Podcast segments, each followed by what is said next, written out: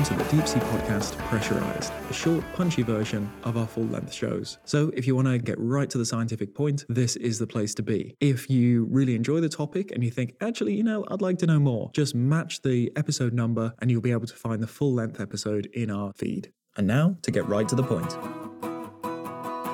Hi, deep sea podcasters. Tom here. This is a pressurized version of our deep sea mining episode. And I just wanted to do a little intro to let you folks know that this episode was released in December in 2020, and a lot has happened since then. So it's still a good intro to what deep sea mining is and the political landscape, but things have progressed. Little reminder of the DOSI newsletter if you want up to date deep sea mining. They cover that very well, as well as lots of other deep sea news. So be sure to subscribe to that. So, with all that said, on with the episode.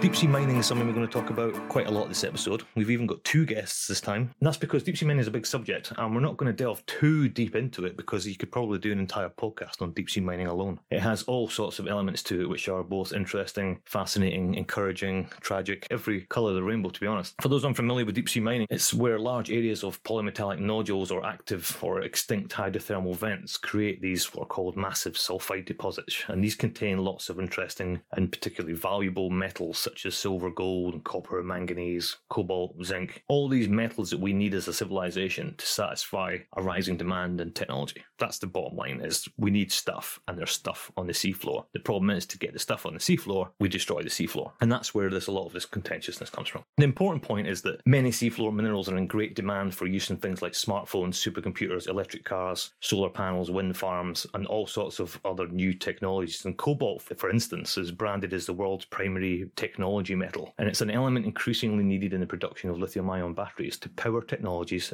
like smartphones and electric cars. Now, going back to the news, it wasn't it was only last week I think that Boris Johnson came out with this plan that put a ban on new petrol and diesel cars in the UK from 2030, and everything's got to go to electric. That's great news for greenhouse gases and air pollution and everything else, but then what it does do is say, right, we need a lot of cobalt. Where are we going to get that from? So anyway, so deep sea mining raises questions about environmental impact. We're looking at areas which can be as deep as 5,000 meters, you know, really large scale disruption of ecosystems we don't entirely understand. This is where you start to get into this complicated web of world economics, of technology races, of exploration races, of resource exploitation, resource exploration, science and environmental concerns, and politics and everything else. Scientists are pretty much called for a ban or at least a, a hell of a lot of precautionary legislation of deep sea mining, and deep sea mining companies are pretty much all for it by by their very nature of what they do. And in the middle is this International Seabed Authority. So we're going to explore a little bit about that in a minute with our second guest. Our first guest, though, we brought in Professor Jeff Drazen, who's from the Department of Oceanography at the University of Hawaii at Manoa. He's a veteran of the big US institutes such as Scripps and MBARI. He's a fish enthusiast at home and at work, and particularly the deep sea flavoured fish. He spends a lot of time at sea. We've worked with him a lot. So Jeff joins us now from Hawaii. Hello, Jeff.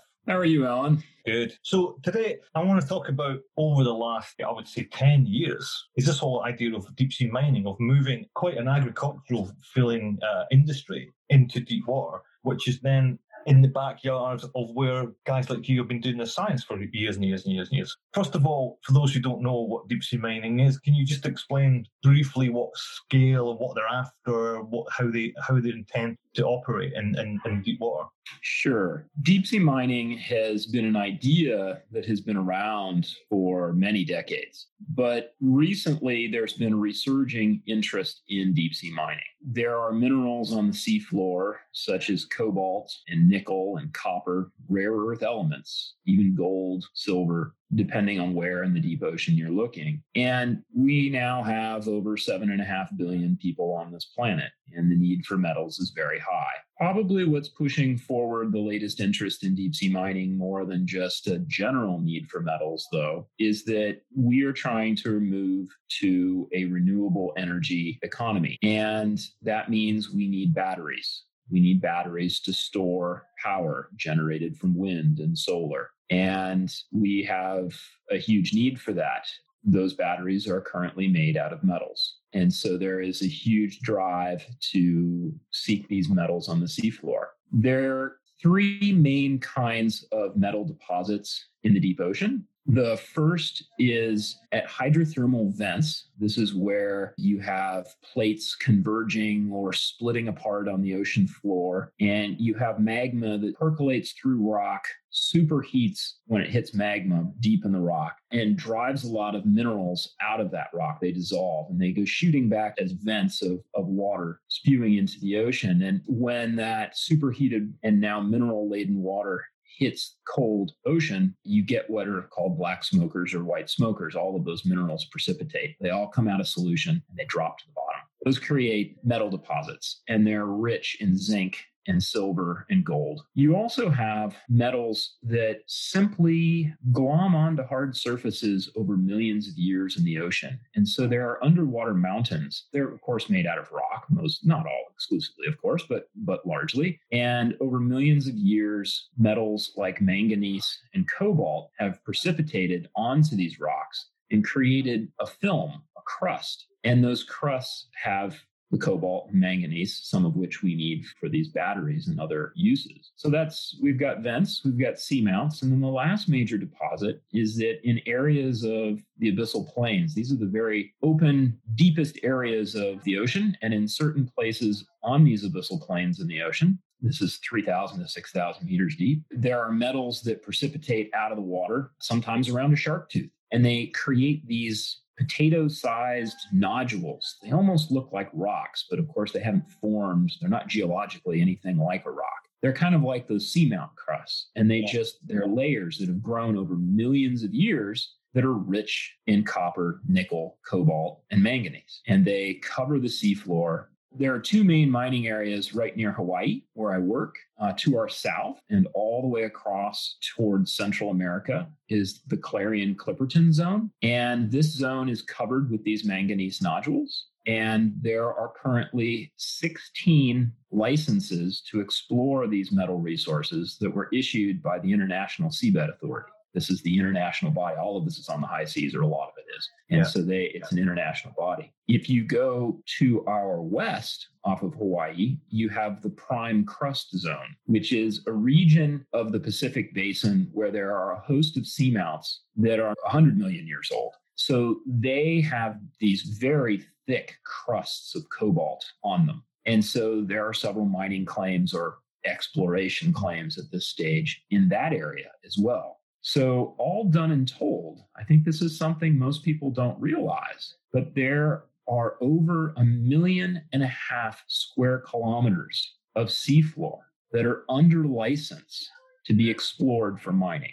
It's, it's an enormous area. Just that manganese nodule area called the Clarion Clipperton Zone that I just mentioned, if you were to take that region and superimpose it on the continental United States, it would stretch from California all the way to New England. It's immense. So, mining of these resources could be one of the largest anthropogenic alterations to the surface of our planet that we engage in. So, what's your gut feeling in terms of where this industry is right now? When we talk about the size of those licensed areas, realistically, how much could the industry actually mine, let's say, over a period of 10 years? Do you think it's in a situation where we're looking at a mass scale destruction of huge tens of thousands of square miles of seafloor, or is it something that's going to happen over much longer timescales? The estimates vary. It depends on a huge number of factors. And so any number I give here you know you have to realize there's there's a lot of error around it yeah sure we anticipate and if we start at the small scale where we have a little bit more certainty an individual mining company mining manganese nodules out on the abyssal seafloor they're going to have to invest billions of dollars in the infrastructure ships robotic vehicles to operate on the seafloor. You know, th- these are big scale operations. And they're probably to be able to make their money back are going to need to mine we estimate something between 300 and 600 square kilometers of seafloor per year. Wow. That's a lot of seafloor. Yeah. You add that up over 15 years. This is just one contractor, just one company. You you rapidly approach something in the neighborhood of potentially 15,000 square kilometers in 10 years. That's the direct impact.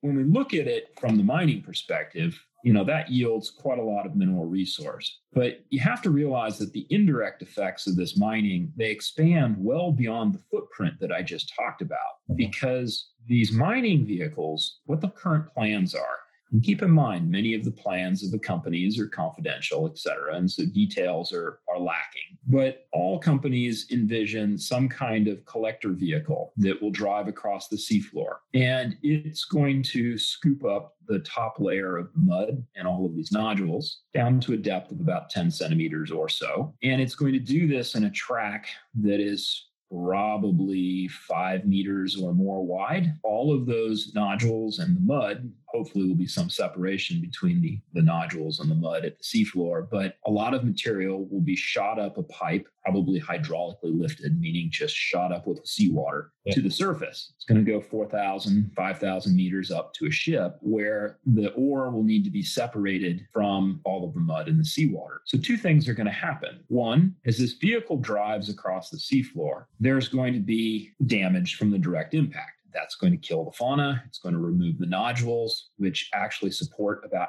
half of the big megafauna that live on the seafloor corals, yeah. sea anemones, uh, barnacles, things of this nature. But there's also going to be a big cloud of mud behind the vehicle. The mud on the deep sea floor is really fine clay.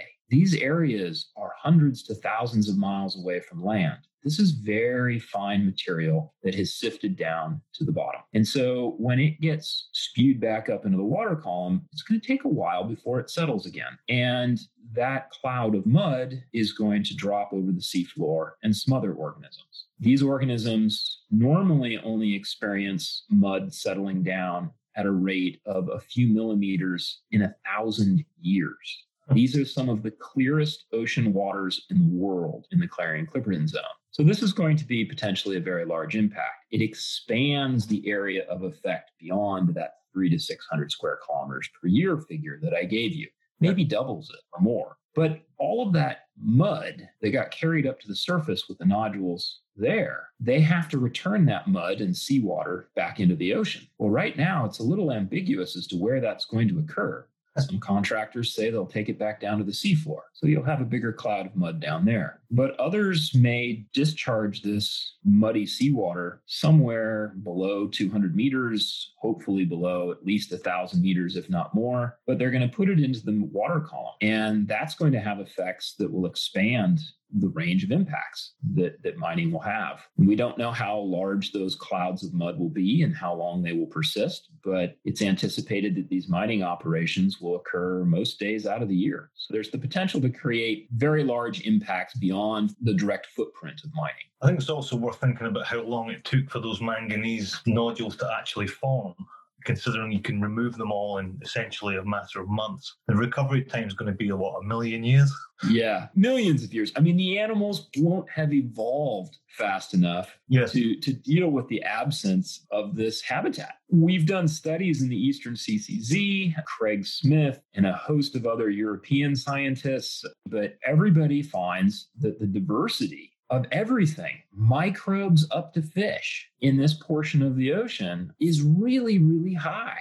And that's partly because you have the regular mud that you often find on the seafloor, and then you've got all these nodules. And mm. all those nodules provide all kinds of little different habitats, you know, to host this great diversity of life. And mining it is going to destroy all that. So, with that in mind, I mean, what's your feeling about where industry and science almost collide? I mean, uh, it's easy to say we should never deep sea mine, but I, you know, I'm aware that they are realities to world economics, and as you say, there are like seven billion people on the planet. And is it a case of some people thinking mining should not take place, other people thinking hell yeah it should? I'd imagine most people will probably fall into some sort of middle ground where it's acknowledged that it needs to happen, but it's preferred that it's it's managed in some way rather than this is the most stupid thing I've ever heard. We should never do this. I mean, what's your feeling on that? Do you think that's realistic to think that deep sea mining shouldn't happen? Or is it just a matter of finding some compromise in there somewhere? I, I think it is realistic that the deep sea mining does does not have to happen. I do think that there is a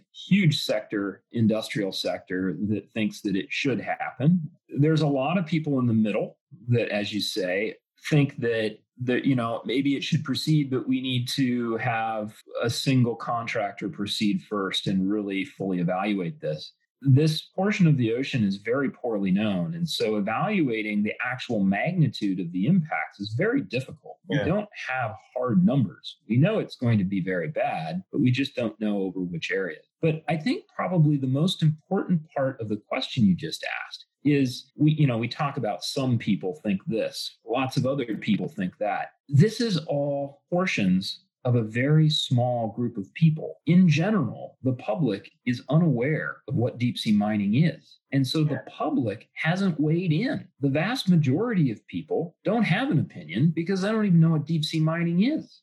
Oftentimes, it's posed as deep sea mining or horrible child labor in Africa, because one of the main cobalt sources in the world is the, the Democratic Republic of Congo, and they yeah. use child laborers. But there is there's a big resource there in Africa. A lot of the companies don't want to deal with that environment. They don't want to support those terrible labor practices, and they don't want to deal with the uncertainty of working with you know less than stable governments and and economies but if you took the billions of dollars that one company is going to invest in ships and technology to mine on the deep sea floor and helped improve the situation in DCR, maybe yeah. this problem goes away. I'm not a politician and I'm not a socioeconomist. It underlies the complexity of the situation. There are certainly companies that would have you believe the only alternative is to mine the deep sea floor, but that's not really true. I think one of the other positives you can take away from this at the moment is that regardless of what happens, regardless of it, if it happens on a small scale, large scale, or whatever, it's good and reassuring that there has been a lot of exploration and science, and guys like yourself and others you mentioned have been going out there and doing it now. At least we've caught this one at the early stages, which I think is reassuring. So as it goes forward, it's going forward in parallel, regardless of which direction it goes. The industry and science are hopefully moving together and not a case of an industry has just spent 20 years mining the deep sea and somebody's turned around and went, actually, I don't think that's such a good idea. You're, you're completely right. So much of the time, uh, science has to play catch up with the industry. In this deep sea mining case, if we continue to do a lot of research, we're, we're going to have some informed uh, risk management. And that, that is a really good thing. So, our next guest is the UN Secretary General, Mr. Michael Lodge, who is from the International Seabed Authority. So, Michael Lodge has 28 years of experience as a public international lawyer and has a strong background in the field of law of the sea, as well as 10 years judicial experience in the UK and South Pacific. He spent many years living and working in the South Pacific and was one of the lead negotiators for the South Pacific Island states of the 1995 UN Fish Stock Agreements, amongst, to be honest, countless other roles that are probably too long to read out here. But he's also a barrister at Gray's Inn in London. So, he currently heads UN International Seabed Authority based in Jamaica. And so, who better to talk to today than this Secretary General Michael Lodge? The first question, obviously, to you is is the International Seabed Authority or the ISA. For the benefit of people who may have not have heard of this before, what is the ISA and what role does it play in the whole deep sea mining business? Well, hi, Alan. Uh, thanks for having me on. Well, what is the ISA? So, on its face, the ISA is an intergovernmental organization. It's part of the United Nations family. It has 168 member states and it was established by the UN Convention on the Law of the Sea, which was adopted in 1982 and came into force in 1994. That's the sort of official bit. But uh, more accurately, what is the ISA? It is a unique experiment in international relations. I've seen it described as a, a high point in international communitarian government. Wow, get that on the front door.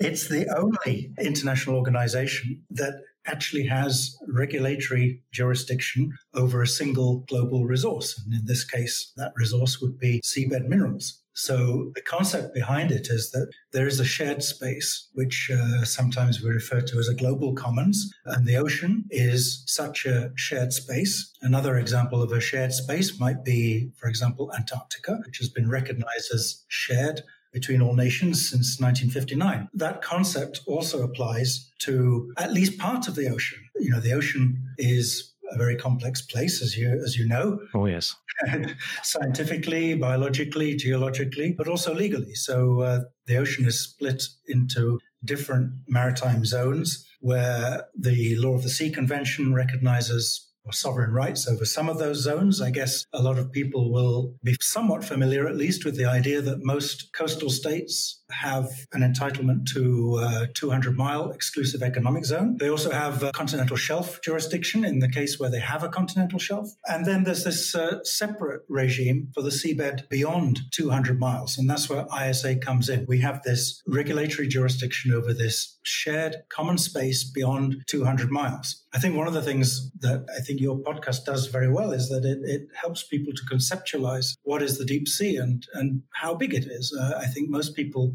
really have very little idea of what 200 miles looks like in the sea, how far away is the deep sea, and how big it is. The ISA, for example, has jurisdiction over 54% of the ocean. Wow. Uh, that is the size of the space beyond 200 miles. Hmm.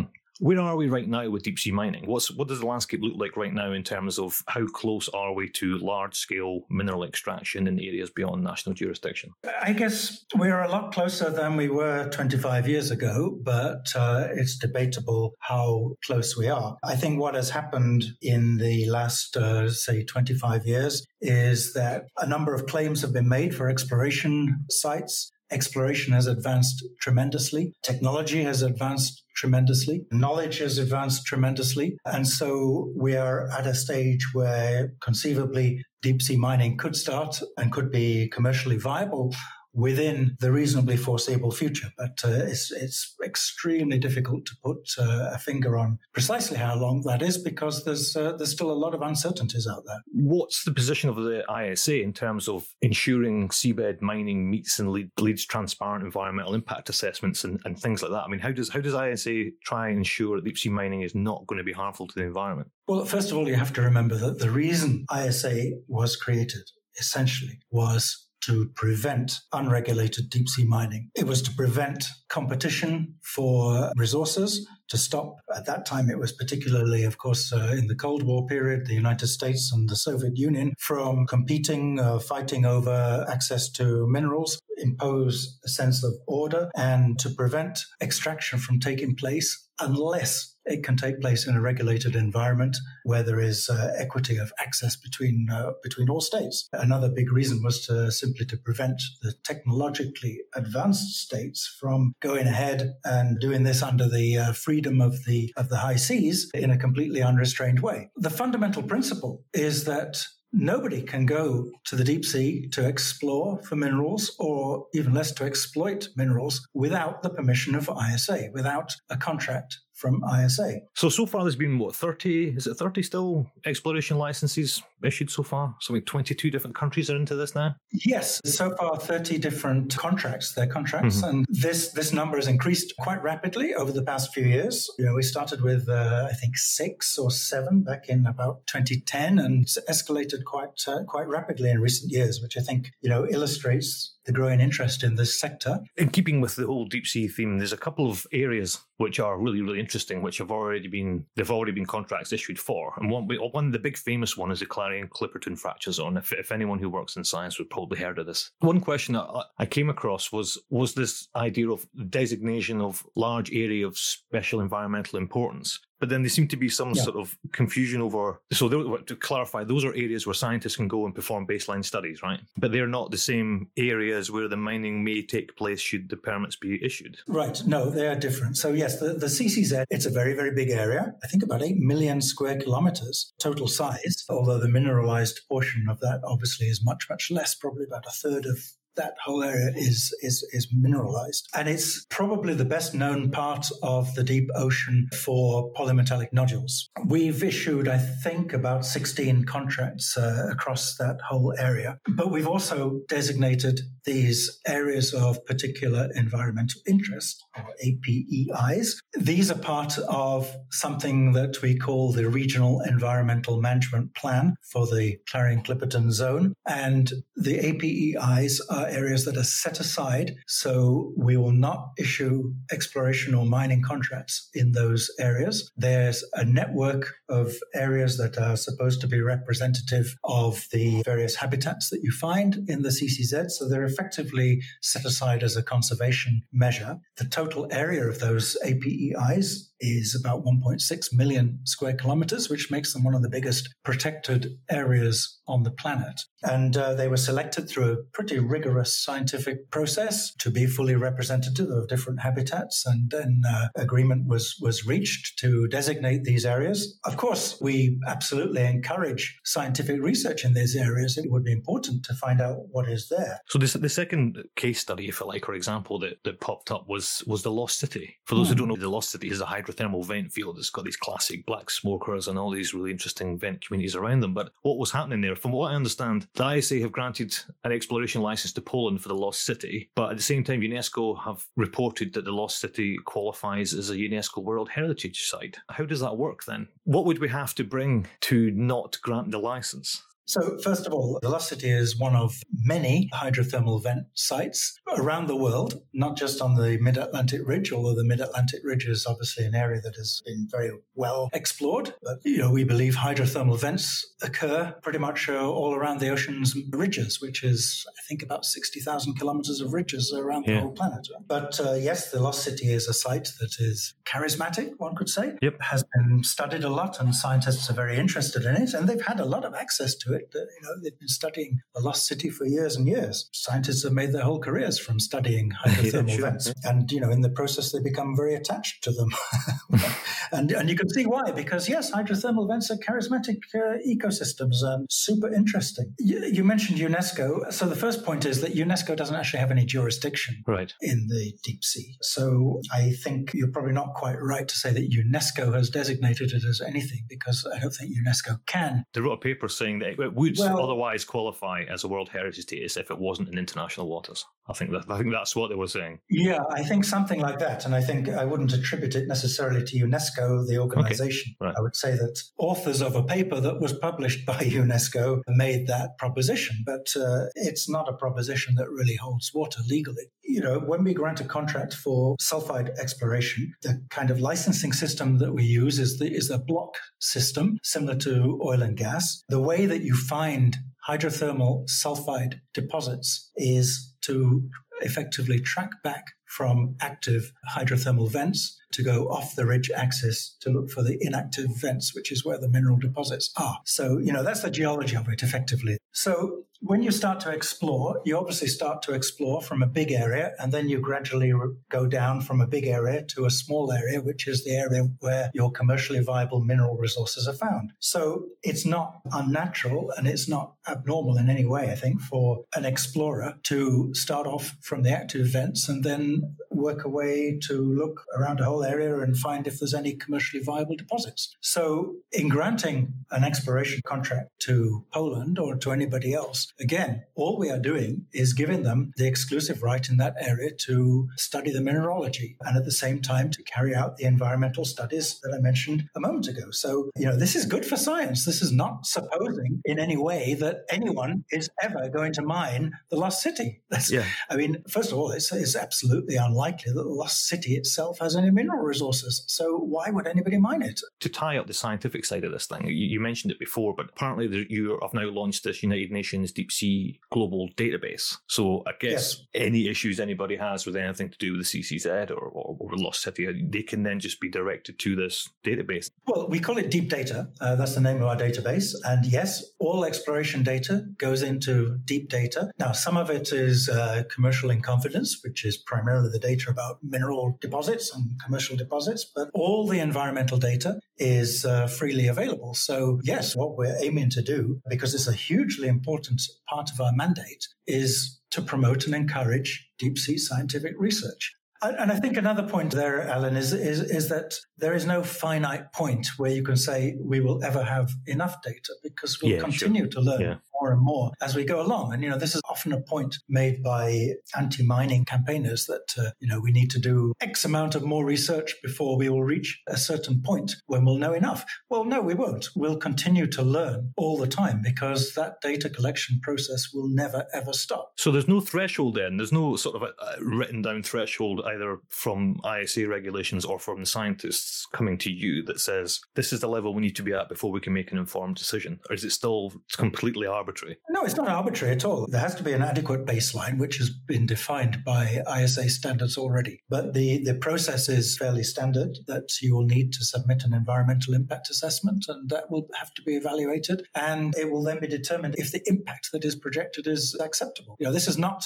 anything new in the in the world of environmental regulation. It's uh, pretty much the same as regulating any other activity offshore. So, assuming that environmentally everything's agreed upon and extraction starts, what happens to the money once the rocks start coming out of the ground? Well, obviously, the financial issues is another big uh, area of negotiation, and you can imagine that there's very widely ranging views on the financial terms. For those who really care about this stuff, you can go to our website and you can look at all the documents on this, and you can look at studies that we've had done by uh, MIT on the economic case for mining. But effectively, the, the concept of ISA is that whereas on land you would have to pay royalties to the government or the landowner, in the deep sea there is no landowner as such. So you have to pay royalties to the ISA. Mm-hmm. Uh, and those royalties need to be, I think the actual legal uh, provision is something like they must not unduly advantage or disadvantage deep sea miners compared to land based miners. Right. Sort of in that in that ballpark.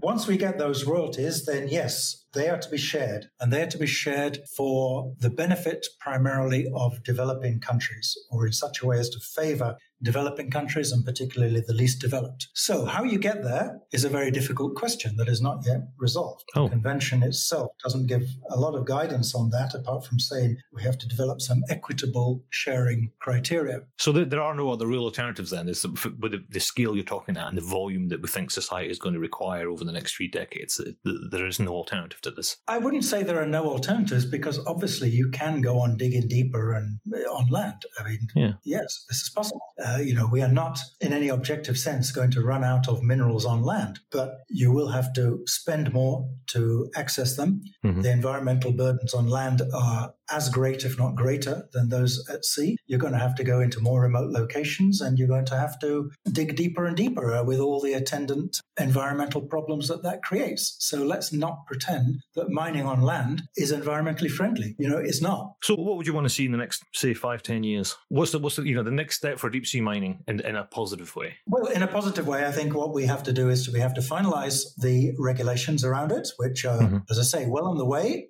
And then I think uh, it will really shift the dynamic, and that companies and countries that uh, are interested can start to move ahead and uh, start to do the uh, testing that is necessary, so we can we can actually get an objective sense of what is the impact. One last thing we've talked about this before in the podcast about scale and trying to hmm. picture all this, and, and the Clarion Clipperton obviously is is massive. I'm, I'm just trying to get a sense of if, let's say, tomorrow morning it's a gold rush, anyone who wants to mine, go for it. Yeah. How many square kilometers can you even do in a, in a year? I don't know how long it would take. Yeah, this is this is a super important question, and I think is something you really covered well in your storytelling podcast. Is that, and, and again, I really feel this that most people in the world, except perhaps Pacific Islanders who live in the ocean, have no sense whatsoever of the scale and size of the ocean. The Clarion Clipperton Zone zone is massive, right? Yeah. But it's less than 1% of the whole ocean. If you were to mine the whole of the mineralized portion of the Clarion Clipperton zone, it would take you about 6,500 years. So this is never going to happen. All right. On that note, that was fascinating. On that note, Secretary General Michael Lodge, thank you very much. Thank you. It's uh, it has been a pleasure talking to you. So there you go. That was Michael Lodge of the ISA, and it's funny to think that if the ISA are responsible for fifty-four percent of the planet, and Mr. Lodge is head of that organisation, then he's responsible for more of the geographical area of the planet than anybody else. So I just want to clarify the point about the Lost City and the UNESCO World Heritage qualifying status. And the Lost City is a totally unique low-temperature alkaline vent. It's not a black smoker, as I wrongly said in the interview. Apologies for that, but it is of paramount scientific interest because it's thought that it may be one of the only analogues to currently on Earth today that represents conditions of the primeval Earth and so on. So it is a really unique site and it's not like other hydrothermal vents. Regarding this World Heritage status, UNESCO report number 44, entitled World Heritage in the High Seas, an idea whose time has come, was in fact published in 2016 by UNESCO and IUCN, and by authors from both. So if you can, you can easily get it on the internet. Lost Cities talked about on page 32, and it explains in some detail why the Lost City qualifies as a, potentially outstanding universal value in the high seas, because it meets four of the criteria for heritage justification. So anyway, so that's just a misunderstanding somewhere down the line, but that was was put out two years before Poland was granted the exploration license. So there you go. I was right about that, but wrong about the black smoker.